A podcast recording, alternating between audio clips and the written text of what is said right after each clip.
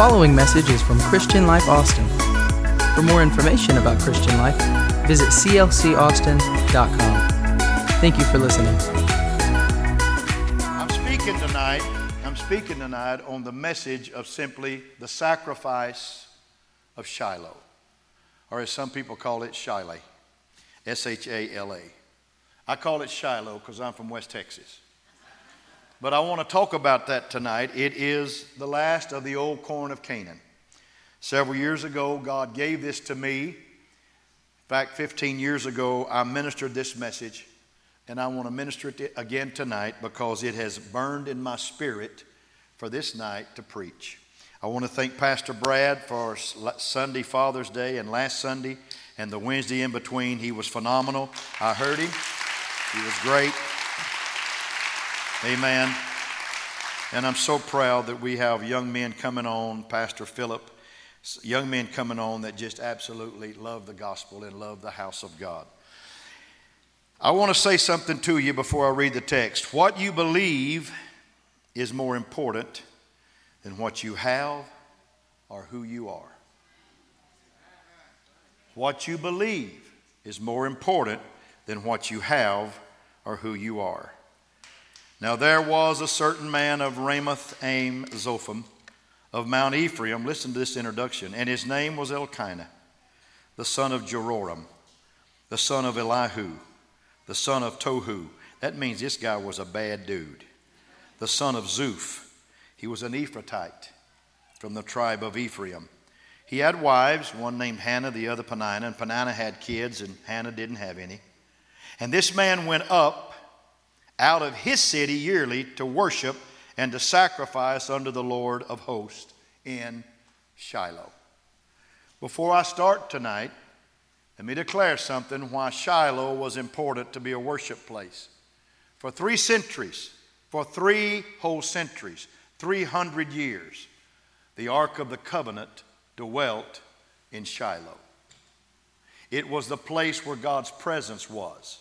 It was the meeting place for all people to come at a particular time of the year, and they worshiped in Shiloh.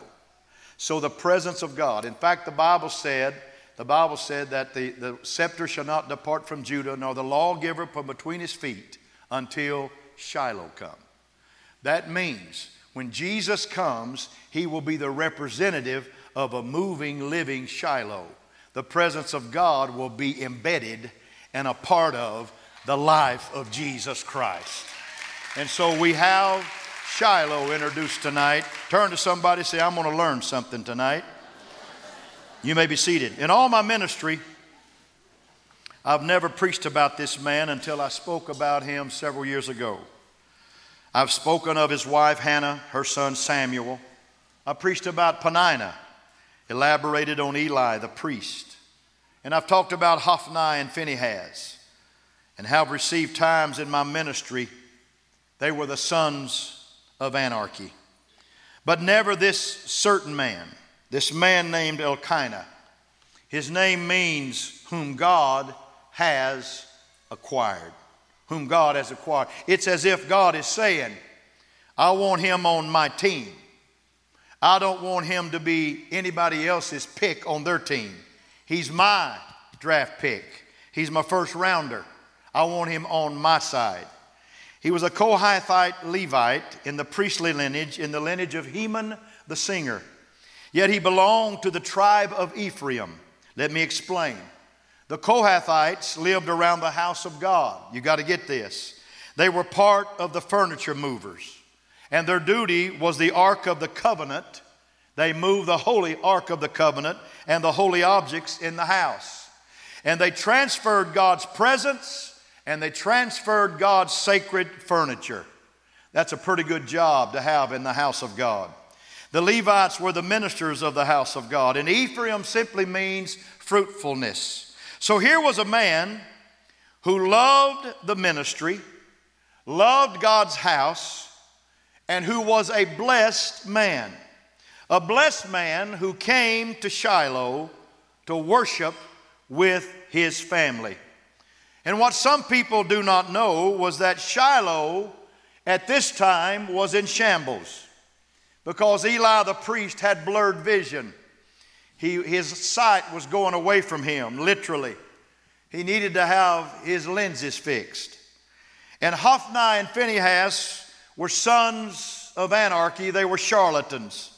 1 Samuel chapter 1 said, The sins of the young men were very great before the Lord, for men abhorred the offering of the Lord.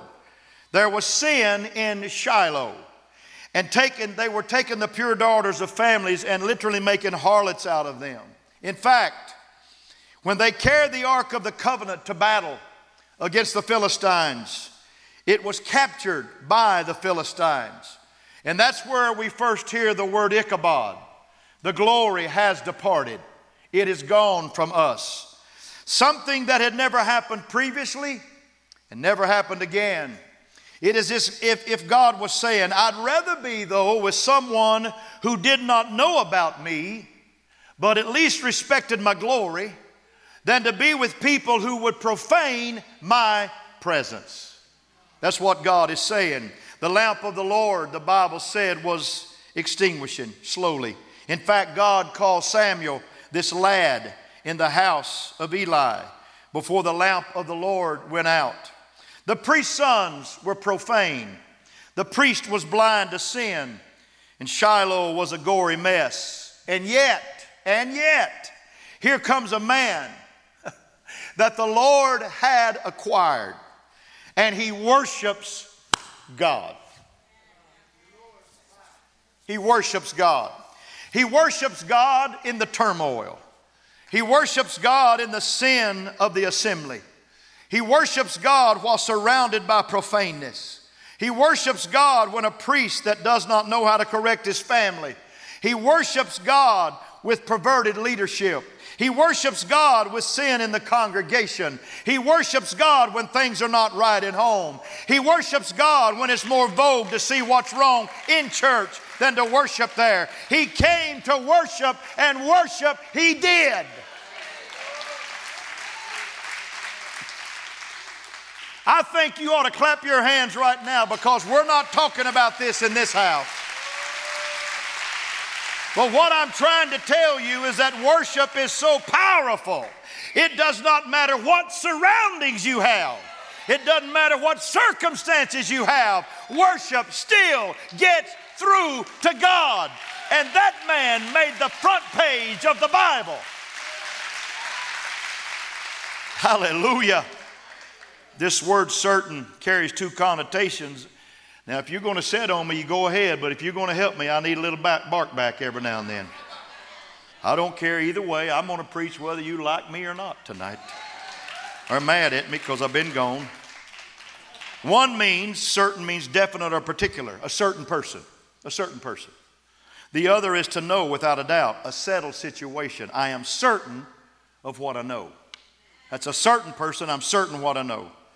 The church is in need of people who are definite and who are convinced beyond a shadow of a doubt that no matter what happens in our world, no matter what happens at the coming of Jesus Christ, no matter what happens when the Antichrist is almost ready to surface, no matter what happens out there, they will come in here and they will worship.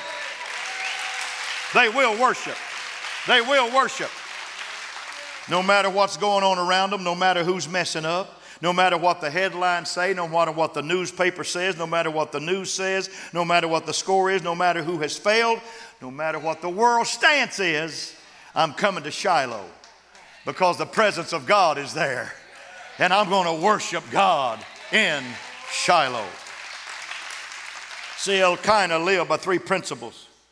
I'm going to talk about them tonight. The first was this he lived above the sea level. That's not S E A, that's S E E. He lived above the sea level. Blessed are the pure in heart, for they shall see God. He refused to let what he saw and what was happening at Shiloh stop his worship. The Bible states that the things that are seen are temporal, but the things that are not seen are eternal.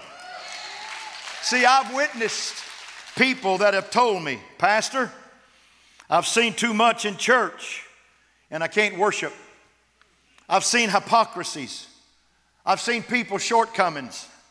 I've even seen people sin against God. Too many problems, Pastor. There's too much hypocrisy. But one thing that rings in my ear the most, Pastor, I have seen people, good people, that have not been healed, that have not been delivered, that have not been set free. I have witnessed the good dying young, Pastor.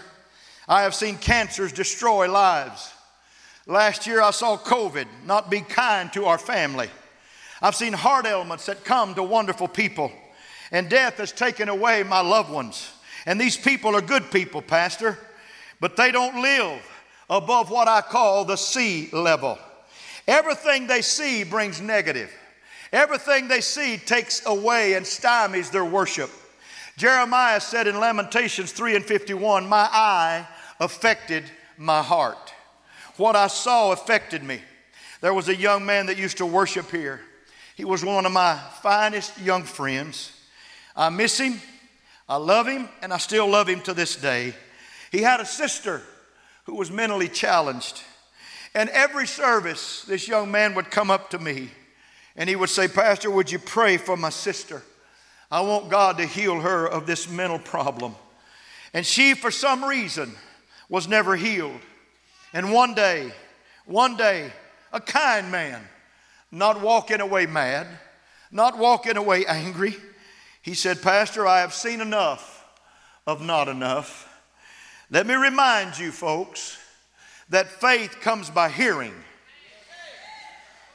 and hearing by the Word of God. It never has been and never will come by sight. It comes by hearing. Someone tell this pastor, keep on preaching to us, pastor. Keep on preaching to us. Hallelujah. Just because I may not see the miracle today, I'm going to keep believing until it comes to pass in my life. But, Pastor, will you just keep preaching? Because I'll keep hearing the Word of God. I'm sorry this don't sound like a Bible study, but it will in a little bit. If you, Pastor, will just keep preaching. Job said, My eye is dim by reason of sorrow. Sorrow affects our sight, it colors everything you look at. One man said it best beauty's in the eye of the beholder. If my eye be dim by reason of sorrow, then my eye must be clear by reason of joy. I want someone to open their eyes this summer and see a God that can still do anything. Debbie, Debbie Howard, in our office staff meeting just this week, said it this way, and I, it's in my words, but this is how she said it. Pastor, she said, I never, I never thought that I would be saying this. But there was a few moments when Kelly got hit that I had, I had some doubt about what was going to happen. But she said he walked, Pastor, 79 steps today and he walked without a hoist, and he walked without somebody, somebody lifting him from the ceiling, and said, Pastor, I'm going to go on record and say, I will never doubt God again in my life because God still works the impossible. Can anybody worship in Shiloh? Can anybody worship in Shiloh? Anybody in the house say amen to that?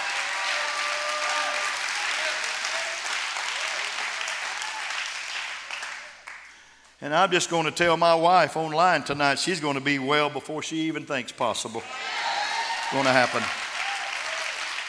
Jason, you're getting better every day too. I love you, Jason. What you believe is more important than what you have or who you are. Everything on earth is dictated by SEA level, sea level. If you live below it, you're in danger of constant flood, constant loss, constant fear, no natural drainage, no natural waste release. Everything has to be forced out if you live below sea level. But there's a natural cleansing when you live above SEA, sea level. So it is with spiritual sea level. Remember, the eyes affect your heart.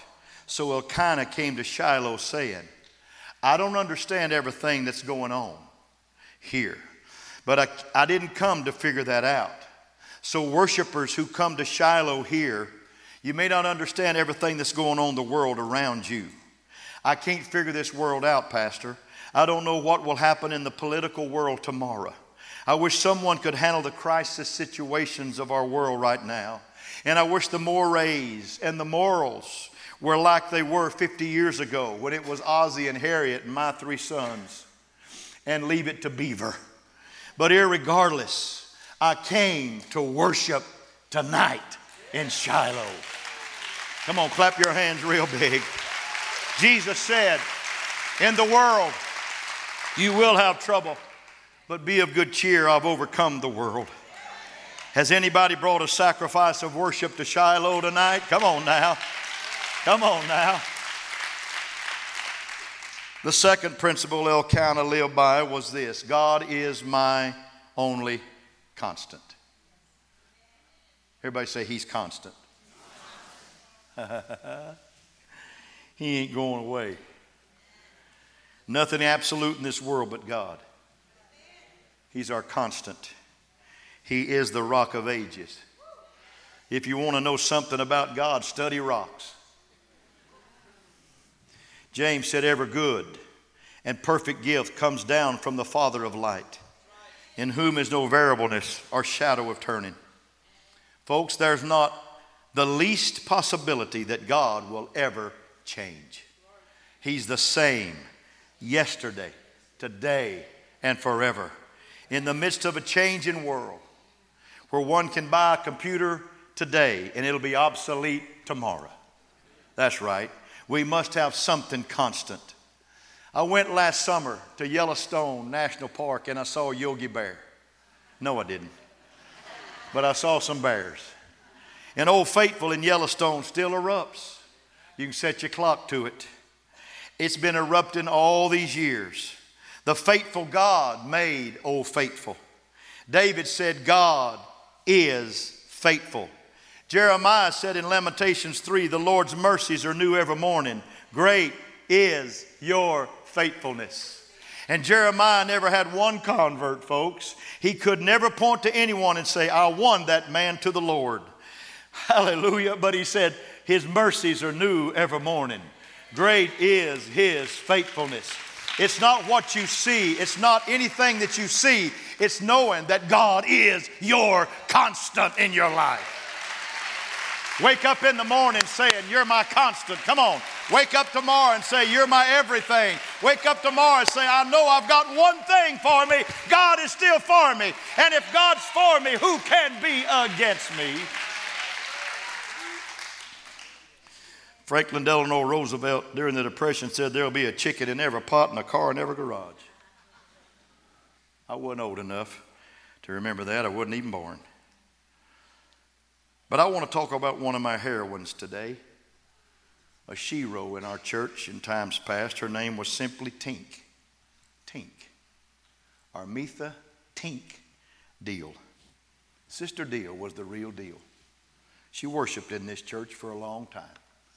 She was in her 80s, and I'll not tell you how many years in her 80s because she told me never to tell people how many years she was in her 80s. Because she probably still wouldn't like it, even though she's in the grave today. She battled cancer, and she won. For two years, she battled cancer as an older woman, and she won. Lost her hair, started wearing a wig, but not her faith. In all her chemo treatments, she never, never, never charged God or thought about leaving his plan for her life or thought about not being in church or thought about not lifting those sweet little hands and magnifying the Lord in the house. Finally, strokes took her, a series of many strokes, not cancer. She always brought a sacrifice of worship to her Shiloh.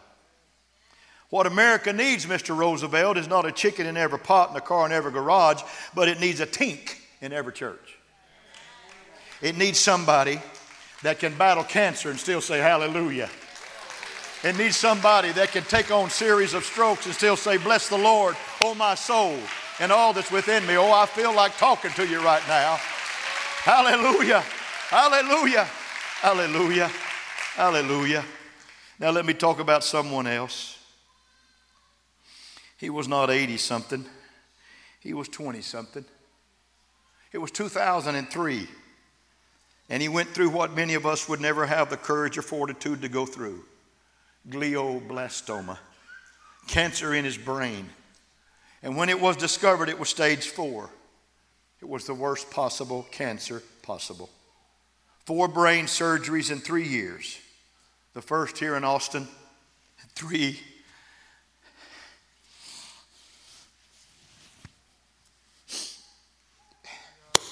in Los Angeles at Cedar Sinai. And yet, he finished college. He got his degree. He got a job teaching.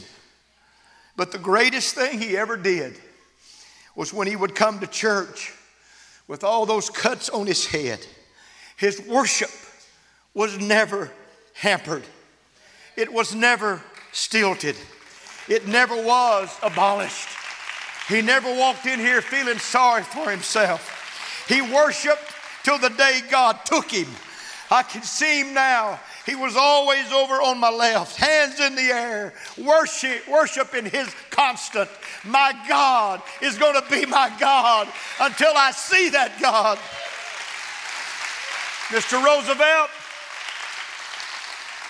America needs more than a chicken in every pot in a car in every garage. It needs a Tink and a Brandon in every church. The old and the young still sacrificing in Shiloh.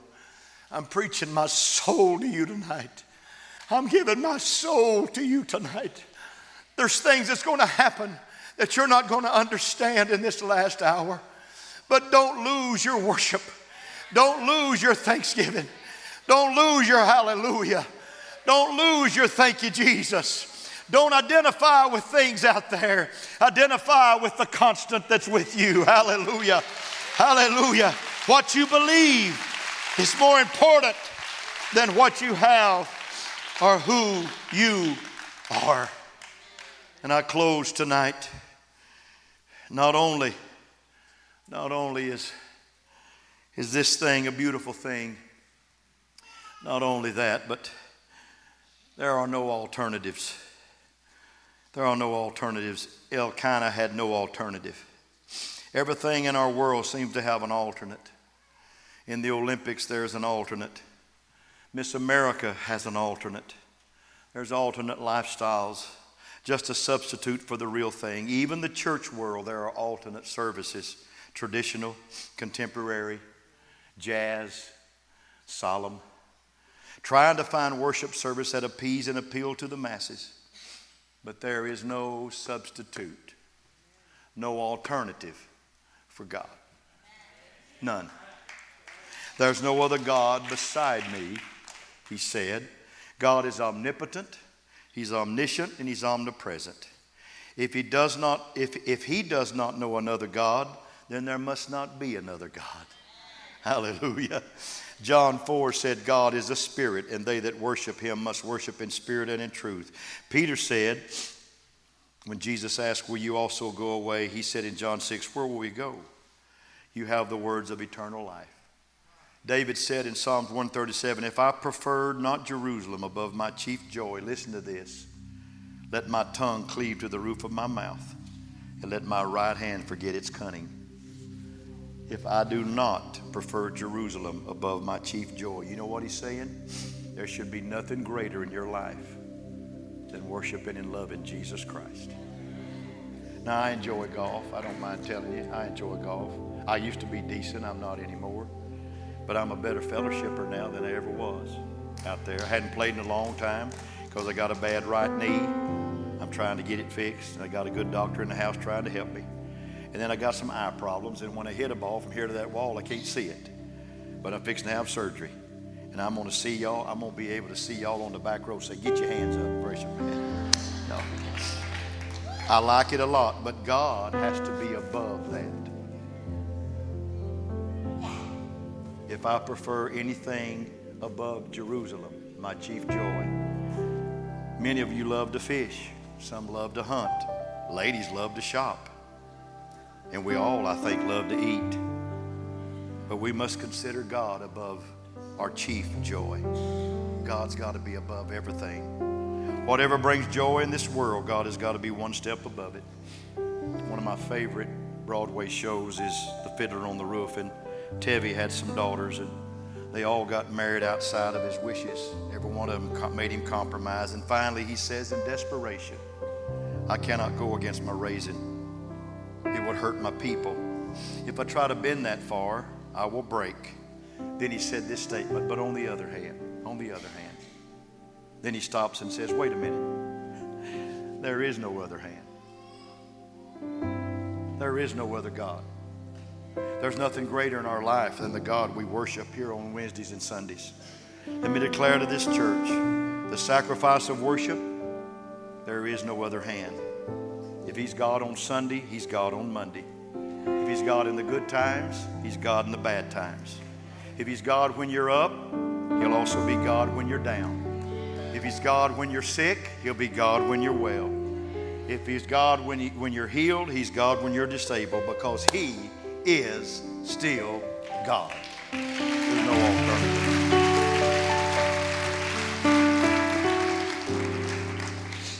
I'm sorry I broke a little. Forgive me tonight.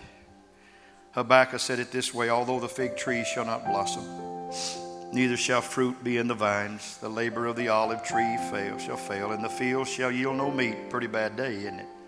The flock shall be cut off from the fold, and there shall be no herd in the stalls. Yet I will rejoice in the Lord. I will joy in the God of my salvation. Why don't you take that and put that on your refrigerator? Wake up in the morning and say, I don't care what comes against me. I don't care what walks into my world. I will, I will worship God. What he's simply saying is this circumstances do not dictate my worship, but my worship dictates my circumstances. So, in, in essence, he's saying, Hallelujah, anyhow. That's what it means. Say it with me Hallelujah, anyhow. You know, Manasseh and Ephraim were brothers. I'm closing. One means forgetting. Manasseh means he's caused me to forget the pain of my past. Ephraim means fruitfulness. But when Jacob blessed them, Joseph held those boys out like this. And he held Manasseh, the firstborn, in his right hand. And he held the other boy in his, in his left hand. I mean, he held, pardon me, he held Manasseh in his left hand for the father to put his hand on his head, the right hand on his head, and he put the second born boy in his right hand so the father would put his left hand on him. But the father messed him up. Jacob crossed his hands.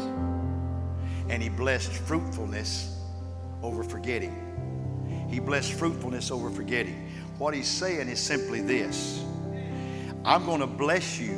I'm going to bless your fruitfulness. Be fruitful because I will cause you to forget the pain when you are fruitful. In other words, when you come in here and you act like you want to be here and you're here magnifying the name of the Lord, I will cross my hands. I'll know you need to forget some things, but the way to forget them is to be fruitful in the kingdom of God. Be here, be a worshiper, love God, care about the kingdom. That's how you forget the things of the past that's how you walk away from your yesterdays, is being fruitful in the kingdom of God. Naaman went to the prophet, and the prophet said, Go dip in the Jordan River. Naaman didn't want that river. He wanted either the far Pharpar or the Abana. One means go, the other means descending. But he had to go by the word. Let me tell you something. If a man of God ever speaks a word into your life, you need to go with it. Do not look for a substitute. The Jordan River is where you're going to get your cleansing. No substitute. The healing was in the Jordan. The substitute would refresh, but there was no healing there, only at the Jordan. So if you're here tonight, I don't want you to leave to just feel good. I want you to leave cleaned and healed. Because you have come to sacrifice at Shiloh. And our sacrifice is our worship. Would you stand to your feet all over the building? Stand to your feet, and I want you to lift your hands in the air. Amen. As long as there's wind in my body and there's gust in my sails, this church will be a church that magnifies the Lord Jesus Christ. No, we're not going to be stupid about it. We're not going to be goofy about it, but we will magnify the Lord in this house. Amen. You know what this is? This is a precursor to when we all get to heaven. We're going to cast our, our crowns to his feet. We're going to say, Hallelujah, Hallelujah, Amen, Amen. We're going to praise him through the ceaseless ages of eternity. And you know what? You got to get a little practice in at church on Sundays and Wednesdays. So lift your hands all over the house.